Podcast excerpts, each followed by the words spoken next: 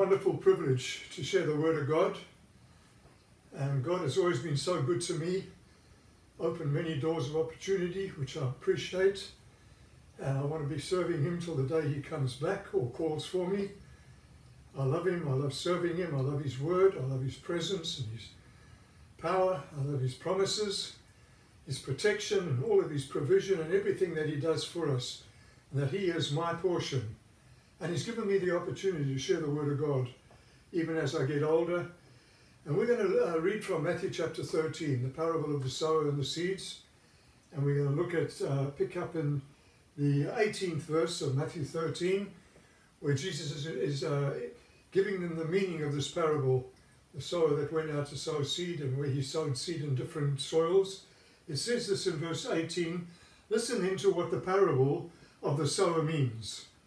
When anyone hears the message about the kingdom and does not understand it, the evil one comes and snatches away what was sown in his heart. Understanding is so much, that's so important, especially for us in ministry, but for all of God's kids. And so the evil one comes and snatches away what was sown in his heart. This is the seed sown along the path. The one who received the seed that fell on rocky places is the man who hears the word and at once receives it with joy, but since he has no roots, he lasts only a short time. When trouble or persecution comes because of the word, he comes he quickly falls away. The one who received the seed that fell among the thorns is the man who hears the word, but the worries of this life and the deceitfulness of wealth and riches choke it making it unfruitful, unfruitful. But the one who received the good seed, the seed that fell on good soil, is the man who hears the word and understands it. He produces a, a crop yielding a hundred, sixty, or thirty times more than what was sown. Four different kinds of soil, the same climatic conditions, the same seed, the same sower, the heart was the difference. And so we've covered over the last two sessions uh, why we sow, how we sow, and today I want to pick, and we've covered a bit of what we should, what we sow, but I want to pick up and, and with the, the answer to the fourth question, where or when to sow. And remember this that uh, we need to start with all the sowing. The sowing is the word of God first and foremost, and then everything that's in there, all the promises and all the instructions and commands that God has given us. Those are the things we are to sow. But uh, we got to God, we got to understand that it all has to start inside our own hearts. Our own hearts is the first soil that God wants to sow His seed into in our lives, and we allow Him to sow.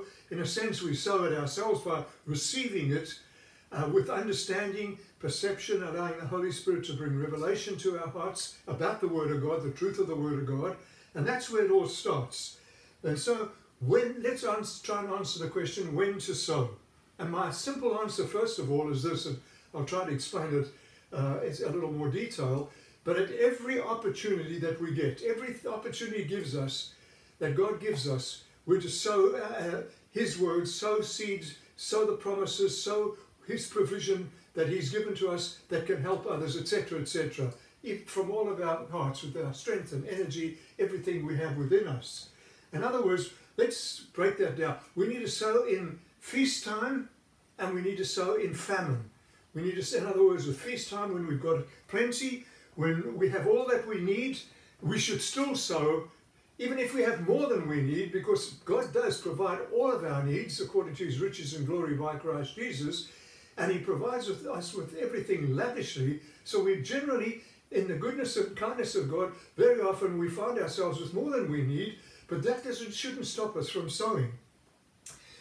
because when we sow, when we're in feast time, when we have more than we need, that is really, in a sense, sowing seed for the future. It's giving God an opportunity to uh, meet our needs and then also to meet the needs of others. In Acts chapter 2, God often uses us in his provision for other people And in Acts chapter 2, verses 44 through to 47, I want to read just pick little parts out of there. It says this of the early church they had all things in common, selling their possessions and goods, they gave to anyone as he had need. So God uses us to help others. And when we're helping others, we're sowing seed, good seed. In feast time, yes. In, in, in Acts chapter 4, verses 32 and 37 through to 37, I'm going to pick out parts of that as well. It says, All the believers were one in heart and mind, unity, uh, and and it goes on to say, no one claimed that anyone, any of his possessions uh, was his own, but they shared everything they had. And it goes on later to say there were no needy persons among them, for from time to time, those who owned houses and land sold them, brought them the money to, or, uh, to the feet of the apostles, and eventually it, it goes on to say, and the apostles distributed to anyone as they had need, or uh, that was in need.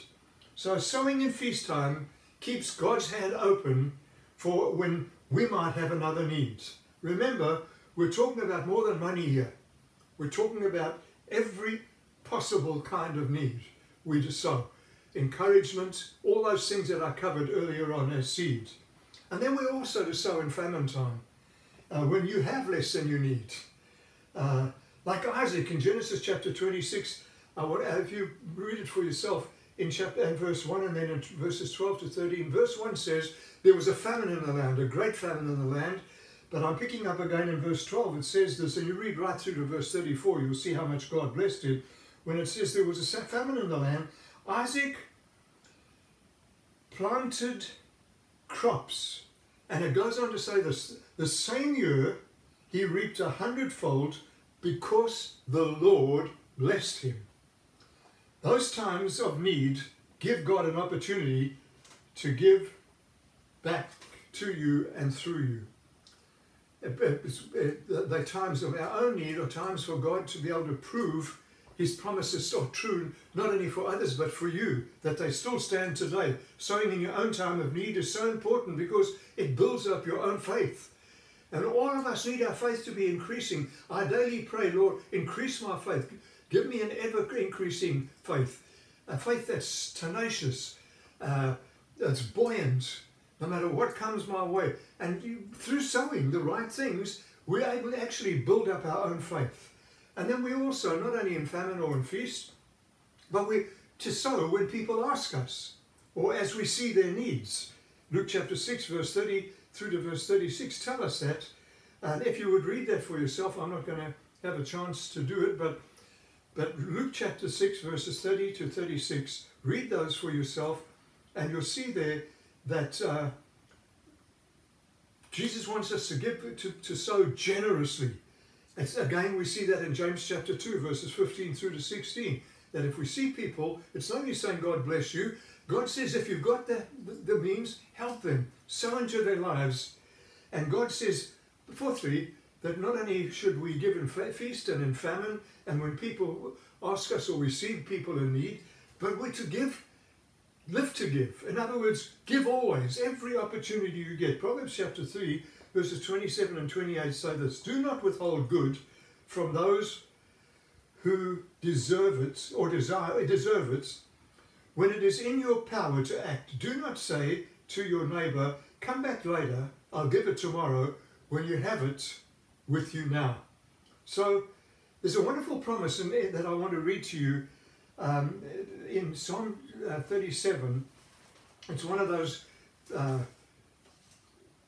parts of the Word of God that I read regularly, possibly many days of my, uh, of my ministry life.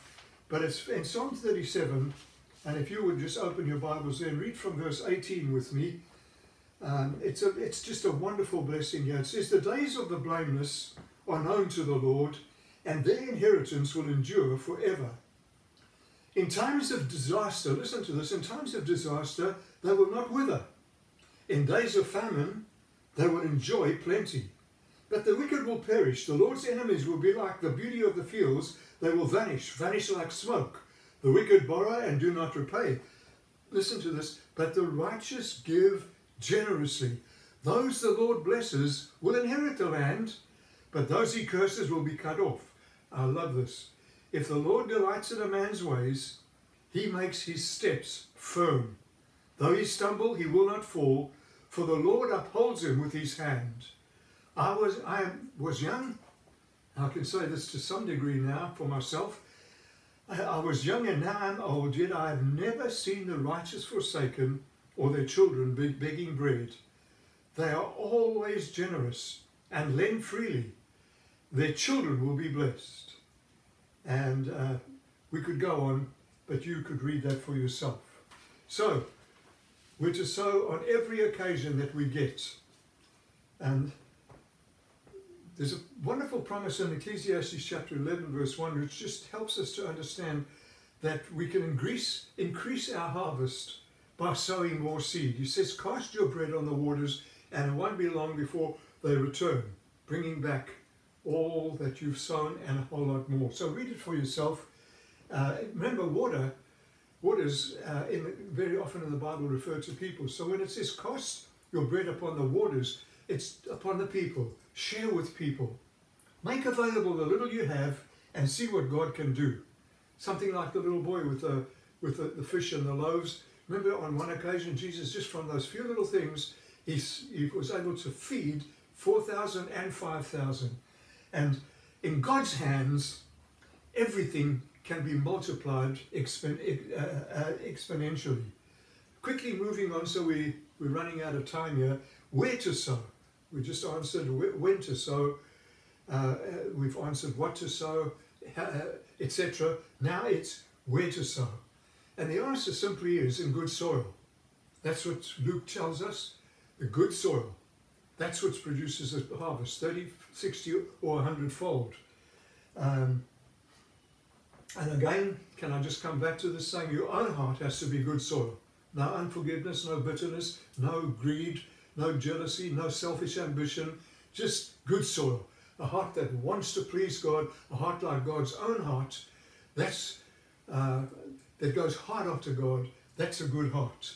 So generally, sowing in good soil is, it means that we're going to sow into that which is productive, effective, and fruit producing. Um, make sure that your own heart is doing that, but then make sure when it comes to giving, you're giving in the right places where, where, they, where what you give is being used and not wasted and abused. All right, when it comes to almsgiving, helping the poor, you prepare people's hearts. When you give almsgiving, that's A-L-M-S, not A-R-M-S, when you give to the poor, you really are preparing their hearts, helping uh, the poor, their own hearts become good soil as they see that, hey, God loves me. He's even providing for me through these people. So give to ministries that are being effective, not those that are wasting money on themselves, self-glorifying, boasting about themselves, uh, media kind of uh, monstrosities in a sense, just always wanting to be in the limelight, trying to act like they're so big. We give secretly, and I hope I can get a chance to come back to that in, in, in uh, before the end of this message. So give to ministries that are being effective. But to keep giving your time, your treasures, your talents, uh, your tithes, uh, to just keep sowing into something that's going nowhere, it becomes unproductive. It's never going to change things. Unless God tells you specifically, I'm going to do something by you doing this into an unproductive ministry, then you better be praying for their hearts to be softened and changed and become good soil as well. But you need to pray for God to help you, guide you, show you where to sow.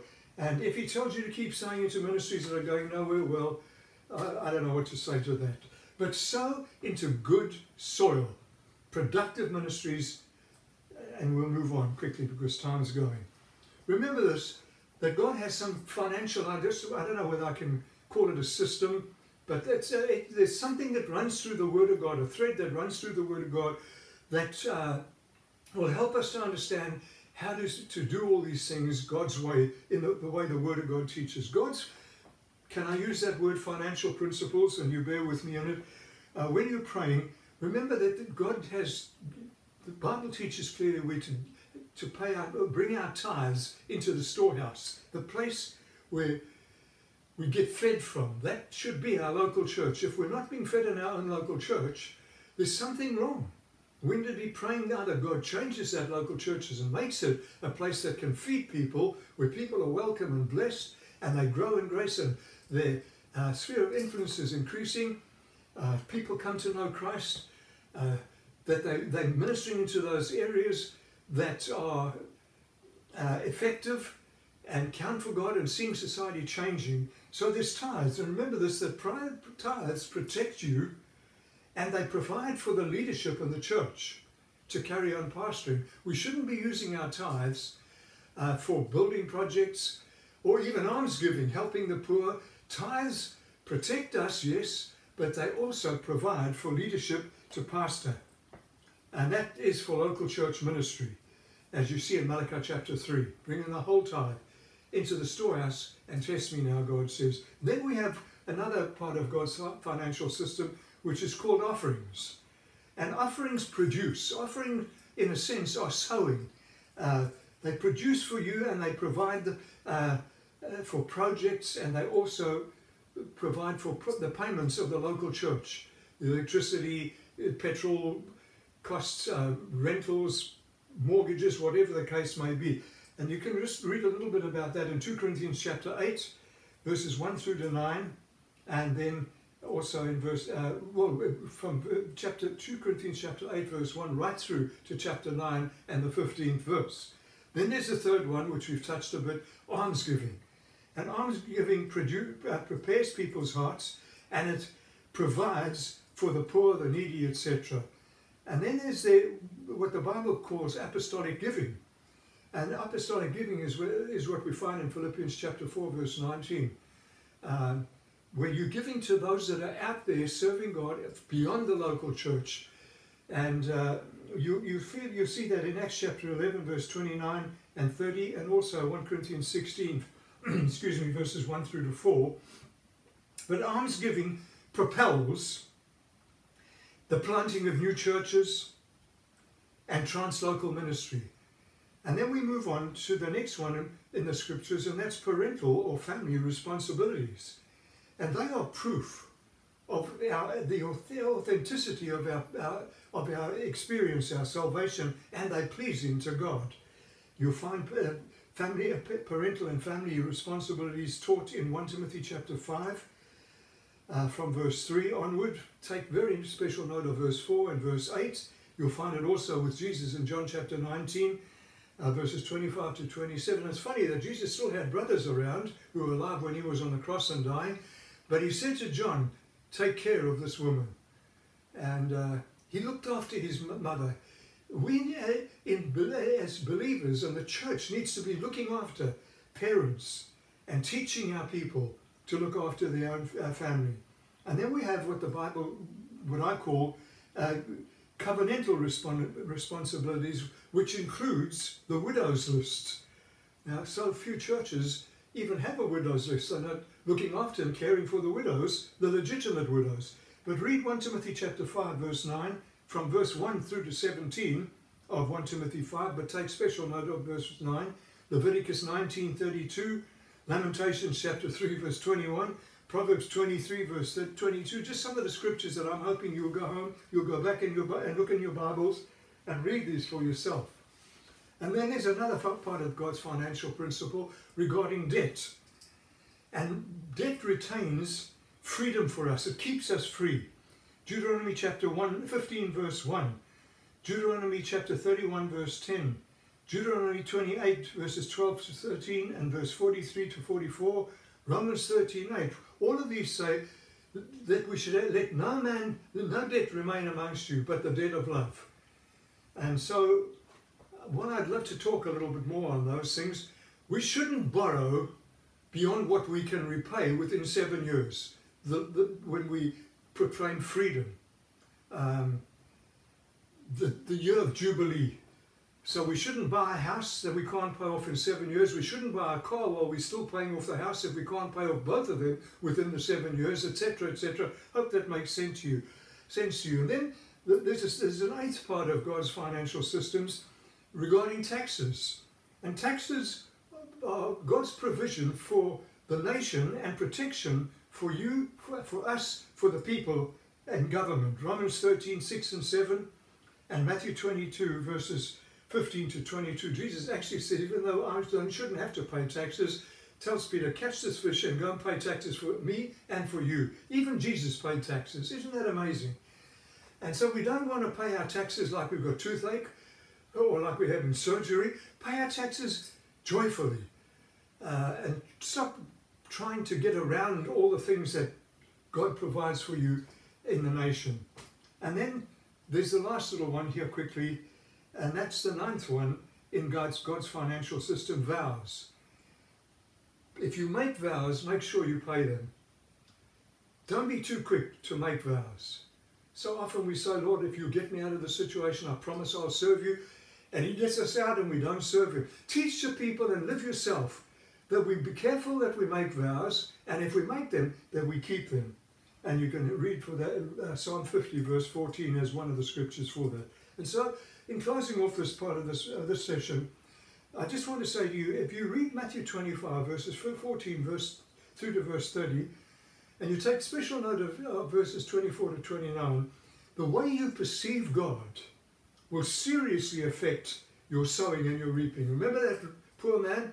The man who only had one talent, he said, I to me, I knew you were a cruel man, that you were, you were like a, a heavy taskmaster, a hard taskmaster. That's why I buried my talent. You see, his perception of God was that God was out to get him, instead of that God is there to bless him. So make sure your heart is the best of those four heart conditions. Everything that we sow in this life today not only reaps for us a benefit and a blessing now, and I read this this morning in my devotion, how God says if you lead lands, your family, etc. for my sake, you'll receive a hundredfold what you received, what you left. In this life, unfortunately, some of the one gospel says with persecution, it's there, but we get a, God's going to make up everything that we sow. He's going to provide back for us. We're never going to be the losers for it. But it's not even for time. It's for all of eternity. And you could read for yourself in Matthew chapter 25, verses 31 to 46, Matthew 19, 29, uh, Luke chapter 19, verses 29 to 30. All of these tell us we've got an eternal weight of glory. That we, this is, we're just pilgrims on this, passing through uh, Project Earth. But we've got that in heaven waiting for us when we're going to hear that wonderful uh, word from God saying, Well done, good and faithful servant. Enter into the joy of the Lord. That right now Jesus is preparing a place for us in that many mansioned home in heaven, the house of God. Be patient, as James tells us in James 5, 7 and 8 while we sow. Galatians 6 verse 9 tells us that too. And may God bless you. May you become such a sower. May your church become a sowing church that reaps such a harvest. May you in your daily walk see such blessing poured out upon you. And so, Father, we thank you that in Jesus' name all your promises are yes. And we want to affirm that by saying, Amen. So let it be for us and for your people, for our families, and for the churches we represent, and the flow we flow with every part of every one of us, that we may know your goodness, kindness, love, serve you faithfully, giving everything that we've got energy, health, strength, wisdom, whatever we have, and all that you've given to us, we'll sow it generously for your name's sake in Jesus' name. Amen. God bless you.